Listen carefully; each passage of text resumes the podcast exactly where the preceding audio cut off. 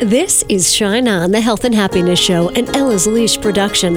Heard as a podcast around the world, but heard first on radio stations 100.7 WHUD FM and Real Country 920, 1260, and 1420 AM, all in New York's Hudson Valley. Shine On, bringing you healers and dreamers and people who want to make life richer. It's your time to shine on.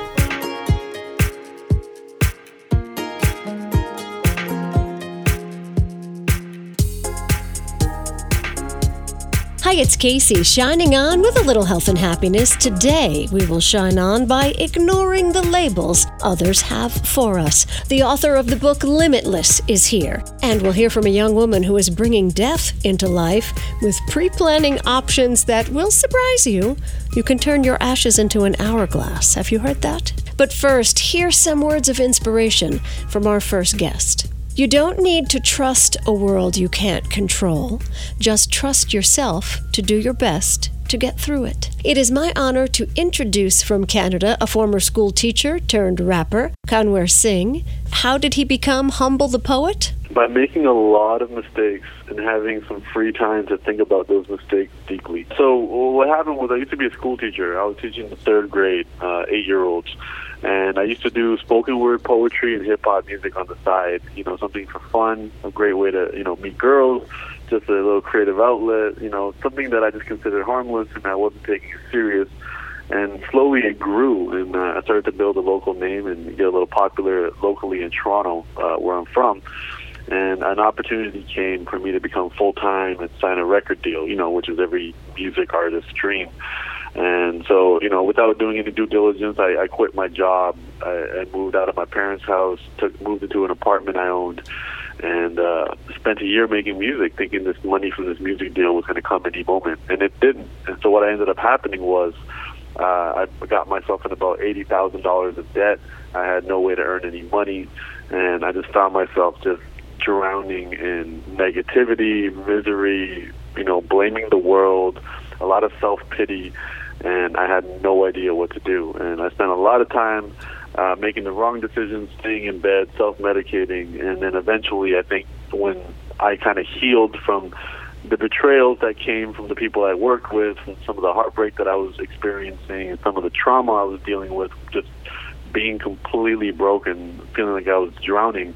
Uh, I kind of got up and said, "You got to figure something out, and no one, no one's going to come save the day until you start to save your own day."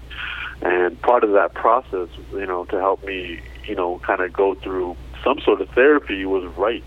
So I just began writing all the lessons that I was learning, and a lot of the lessons had to do with taking responsibility, you know, managing my expectations of myself and the world, um, understanding the roots of my anxieties, and I just kept writing until what I wrote actually felt good, and it didn't feel like something empty or a hollow Tumblr quote and uh, I began sharing that with my community on Facebook. And the moment I shared it, it immediately connected with a large audience, and my audience began began to grow. And they started telling me to write a book. I never thought about that ever. And uh, I took I started collecting my writings, and then I put the book together. And uh, I actually published it independently first through crowdfunding in my community. You know, they they taught me how to use the software to to build the book. They taught me how to raise funds. They taught me how to get the book on Amazon, and then once the book was released, uh, you know, it it just kept growing, and then it became a bestseller in Canada once I, I signed with the publisher there, and now I signed with HarperCollins, uh, Harper One out here in the United States, and it just continues to grow, and it's been a fantastic journey, and along the way. All these mistakes that I've been making, I've been documenting and sharing, and really trying to see the value in the mistakes that we make, because they're all lessons you yeah. know, and the road to success is paved in failures. Failure is not the opposite of success; is what we use to get there.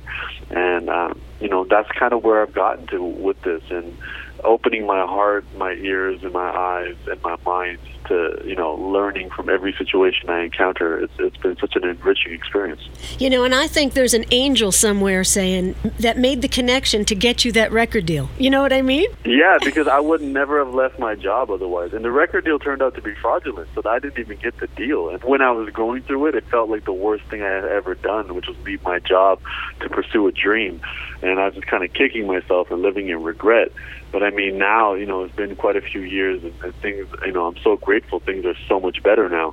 In the beginning, I looked at that person as the bane of my existence, and I was like, this person I trusted as a friend. They took me down this road and, and brought me a lot of hardship. But I realized that I would have never, ever, you know, had the nerve to, to pull the trigger and leave this job and, and go out on my own had had this opportunity not come. So uh, it turned out to be fraudulent, but it's probably one of the greatest things that ever happened to me. Yeah, and it being fraudulent was part of the deal that made you go where you went so you could come back to where you are.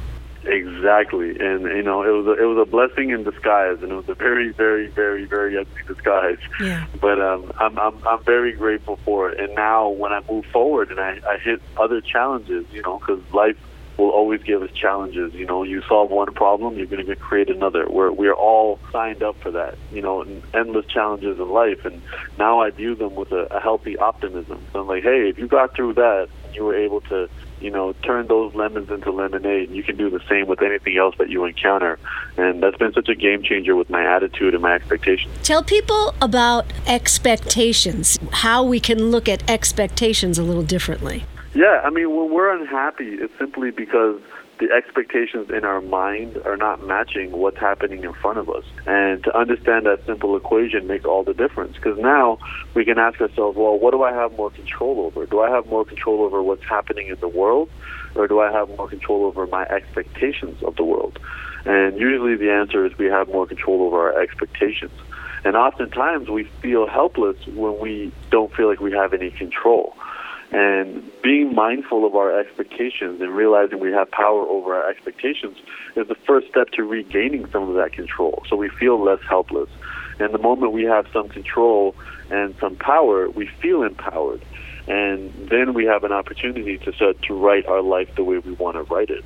To all the people who wake up in the middle of the night, maybe thinking of something embarrassing that happened to them or something they can't get over, turn to page 85 in the book Unlearn by Humble the Poet, and it says, Get out there, be uncomfortable, make mistakes, get embarrassed. Well, I'll be dead soon. It's not a big deal. It's not a big deal, and it's you know that quote. Uh, Uh, it's really paraphrased from my father. You know, when I told him I wanted to to, to leave my job and, and become a full time artist, you know, he pretty much said, "All right, go for it. We'll all be dead soon. You know, do whatever you want." And it was, and at at the moment he said it, and I mean, he had he, it, it had just been a year. He had just lost his father, my grandfather, and I felt like that really impacted him. Where he was like, "Look, you know." that we don't know how much sand is in our hourglass, and you know, mm-hmm. live live the life you want to live, especially if it's not at the expense of anybody else. And just realizing that, hey, you know, we spend so much time avoiding our mortality, not realizing the fact that we all have an expiry date is the most liberating idea ever. It means you know, we can do what we wanted to do because this is all going to be over one day. And all those all those memories that we have, you know, where we're kicking ourselves with regret, you know, those aren't the enemy. The reason we have memories is so we can learn from what happened in the past. It's not so the past can haunt us. So if we felt if we still feel haunted by our past, it's because we haven't taken the time to learn from it. And so I, I would tell people if you're waking up in the middle of the night, still kicking yourself over a mistake you made five months ago, you know, pull out a piece of paper and a pen or open up the laptop and start writing about it. Write about what happened. Write about your thoughts about it. Write about your feelings. And things are going to start to reveal themselves. This isn't magical or mystic. This is just simply visiting something that we're avoiding, and we're going to start to learn from it. And when you learn from it, you'll be grateful it happened. And then once you're grateful it happened, you won't be afraid to get embarrassed and make a mistake again. I, I do it all the time. That's great and, advice. You know, that's how I got here. I got here by making mistakes, and I'm okay making mistakes. And I look forward to making more mistakes. I don't want anybody to be listening to this interview thinking I'm some kind of self-help guru. I'm, I'm just a guy who, who puts words together very well and who likes making mistakes and then sharing the lessons he learned with other people and realizing that we're all in the same boat. We all are dealing with the exact same things. So if I can bring service to people by helping them put these heavy emotions into words and make it feel a little bit lighter, then you know I'm grateful for the opportunity. Humble the Poet Unlearn is the book. I had lunch with a girlfriend the other day who homeschools her young children, and she says when the kids get too caught up in what's going on in their world, she reminds them that somewhere in the universe there's a mommy whale singing a song to a baby whale. And Oh, I thought, beautiful. right? I said that's such a humble the poet thought because you t- you're right about you know getting um, too wrapped up in being the center of our own universe. Yeah, completely. And, and I mean, as children, at one point we all had that, and it wasn't it was involuntary. I learned this as a teacher. You know, children have a center of the universe complex, but it's not because you know they're selfish little jerks. It's because they're kids and their brain is still developing. So, you know, our brains develop until we're 25. So sometimes we do believe that the world revolves around us and we're all living our own little Truman show. But as we get older, we have to realize that no, we're part of something much bigger, and we're actually happier when we realize and we feel that we're part of something bigger. That's why we, we, we watch our sports teams in the arena. That's why we go to concerts and sing with the crowd. Uh, that's why we fall in love. We want to be become a part of something bigger than what we are. And when we start to look at ourselves simply as an individual all the time, we run the risk of kind of falling into this existential dread, and we also fall into this uh, the risk of isolating ourselves from everybody else. And then when we have a problem, like you know, we, we go through a breakup, we start to believe that no one has ever gone through this pain except for us, even though there's a million heartbreak songs out there. And it's, it's, it's very, you know, it's, it's something that we need to continually remind ourselves that, hey, we're not alone. And it was the same thing with me when I was going through my, my, my most challenging times. I thought I was the only one. And I was falling into a, a pit of self pity and feeling sorry for myself, being like, nobody understands what I went through. But the moment I, I shared my vulnerability with the rest of the world, or anybody who was paying attention at the time, the first thing I realized was, wow, they've gone through it as well. And when we we've gotten this far as a species by sharing our stories. And when we share our stories, somebody else can be like, hey, I've been through the same thing. Did you try this? And when we share our knowledge and our experiences, you know, amazing things happen.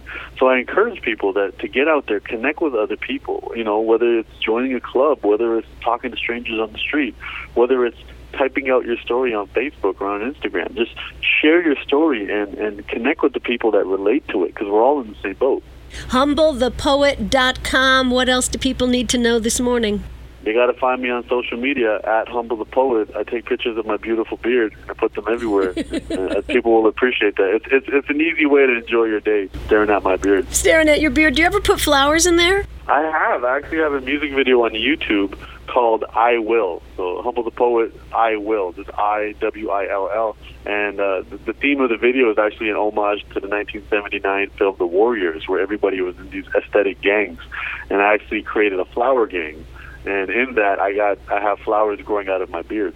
Go see the video. HumbleThePoet.com too. His book is Unlearn. Love him. Hi, it's Kacey shining on with you at a half day retreat May 25th in Mohegan Lake. Plus, we have two inspirational weekend vacations planned for July and August. Come, please. Kacey.co has more. Now, are you living with the labels someone else gave you? Laura Gassner Otting can help you break free of those in Limitless. How are you? I'm great. Who should we be ignoring? We should be ignoring everybody, all of those people that tell us what success should be for us, what we need to do, what we must do, what we have to do, because they're just defining it as what may or may not make sense for them without really knowing what makes sense for us. How do we know what makes sense for us? Well, I think we have to start by imagining all of those things that we do when we're at our very best, when we're really enjoying what we're doing, when the what we do matches the who we are so that we're in consonance, we're in alignment, we're in flow, because that's really when we are our very best. And when we're doing that work, we're so energized, we're so happy, and we're able to put everything that we have into what we want to do. You know, you can't be insatiably hungry for somebody else's goals.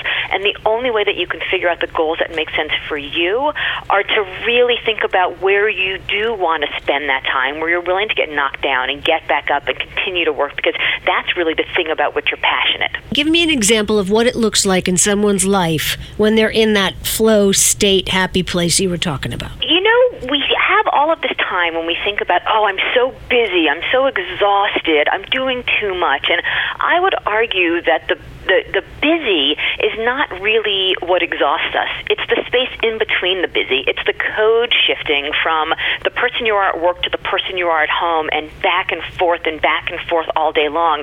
That's really where we get exhausted. And so what it feels like to be limitless is literally to, to, to, to not have these limits placed on us where we have to, you know, tr- put on different clothes or put on a different mental state or put on, you know, use different words um, in each of these places. And we really can be the best of who we are so that who we are at work and who we are at home isn't in balance. It's really in alignment. It's one of those places is building on the other one of those places. What if I'm a free spirit, a hippie at heart, and I work in corporate America? How am I going to do the math with this? Well, I think that's actually one of the reasons why we get it so wrong. We have this idea that we have to find our calling, right? Our purpose, this lofty purpose. And I looked up purpose in the dictionary, and the definition of purpose is literally this the reason for which something is done, right? There's no picture of Mother Teresa feeding the lepers in India. There's no picture of, you know, some judgmental friend wagging her finger at you.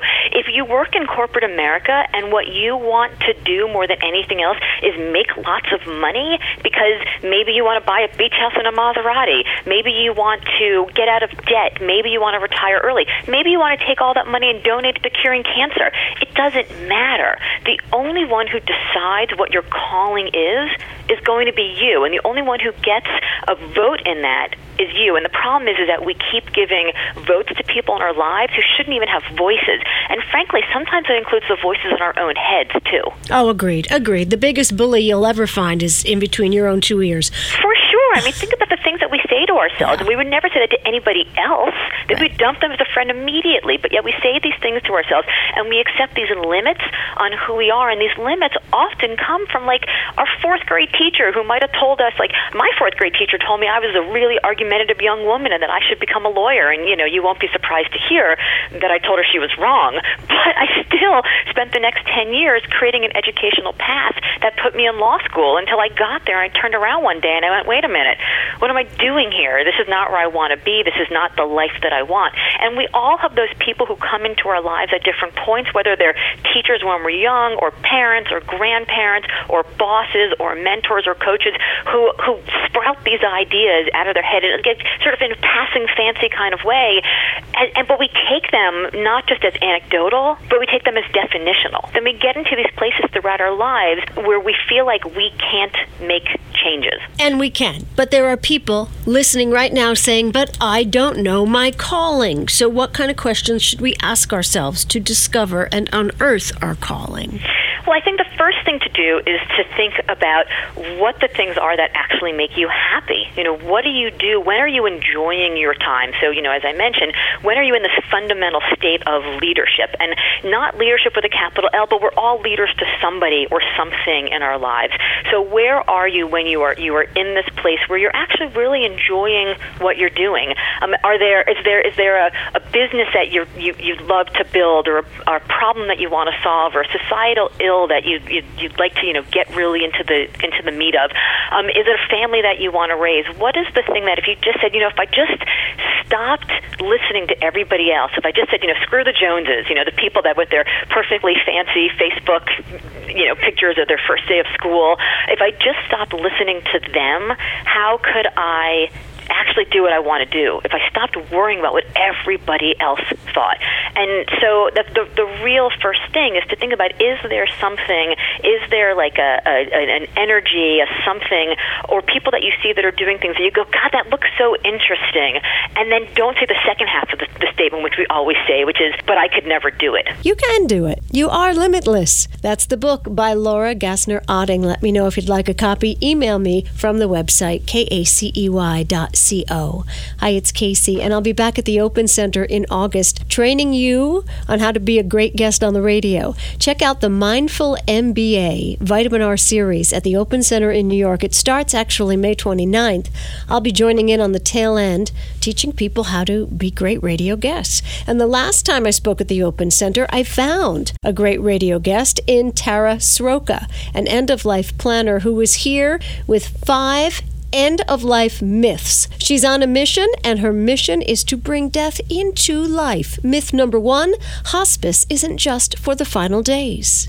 People think that you go to hospice toward the end of life within a few days, and that's not true. You can go to hospice within six months of a terminal diagnosis or being close to death. And I think people don't really think about that. I think they wait to the end, and there's so many benefits of going to hospice. They can get the care they need. So I would love to just, you know, people to really wrap their brain around that and just, you know, have that availability to them. Just they, they can use that resource, and it really helps families. It helps the patient. There's so much more to it, so much care and support that people can get from hospice that I don't think people really realize. And another um, myth? Um, embalming. You do not need to embalm a body. You'd have to have a quicker turnaround time for your funeral. There's not a longer preservation. time. Right. Preservation, exactly. I thought it was like a New York state law or something that you had to be embalmed. No, it's not illegal. It's your right to choose it. You know, you don't have to. And definitely for green burials that are becoming more popular, you, you can't embalm because they want everything all natural to be biodegradable to go back into the earth. Myth number three, please.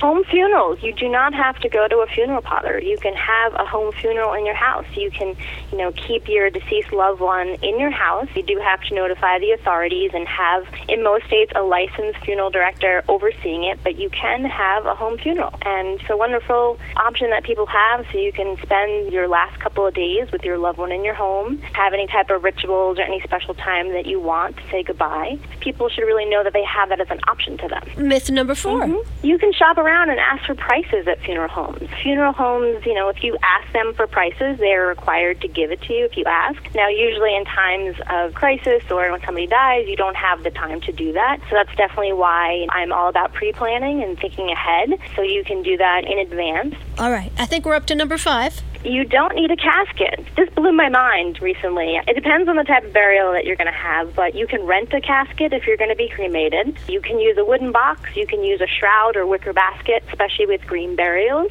Any vessel that is biodegradable, non toxic, and a sustainable material for green burial will work. So a lot of people have been choosing shrouds and wicker baskets and even a wooden box that the family can decorate with photos and words of love on there to really make it personal to them so you don't have to buy an expensive casket just depending on what you're going to be doing, what type of service you're going to have. Wow. You know, I bet the funeral directors love you. I know.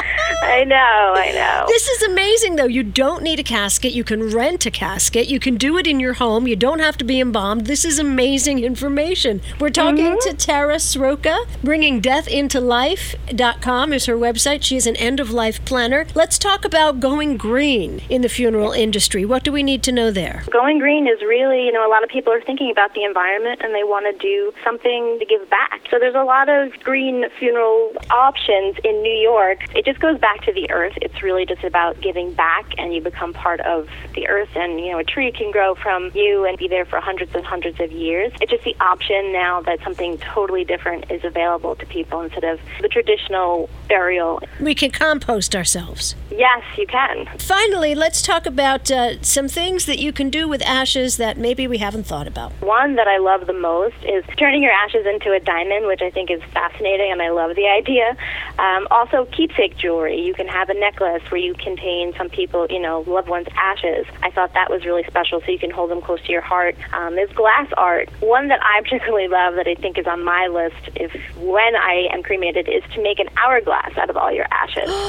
so That's yeah, great idea. Pretty interesting, just because it just goes back to the whole idea of like time and the life cycle, and I just love that idea about the hourglass used with your ashes. Tara, you're sure. a young woman. What got you into the end of life business? Couple years ago, my mom was diagnosed with uh, stage four lung cancer, and it really changed my life. During that whole time, I was filled with a lot of fear and a lot of dread, and I didn't have conversations that I wish I had had with her.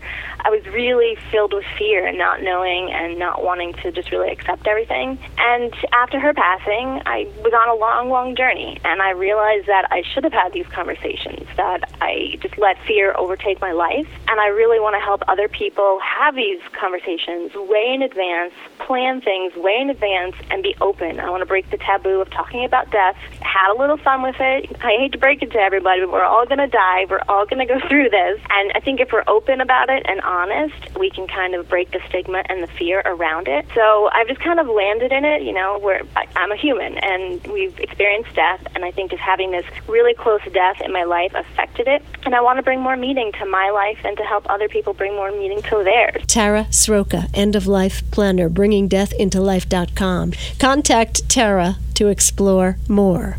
She has found her unique niche in the world. Our thought for the day goes back to our first guest, Humble the Poet, who said on page 135 of his book Unlearn We each have an awesome uniqueness within us, and we could probably use those individual traits to benefit others and ourselves.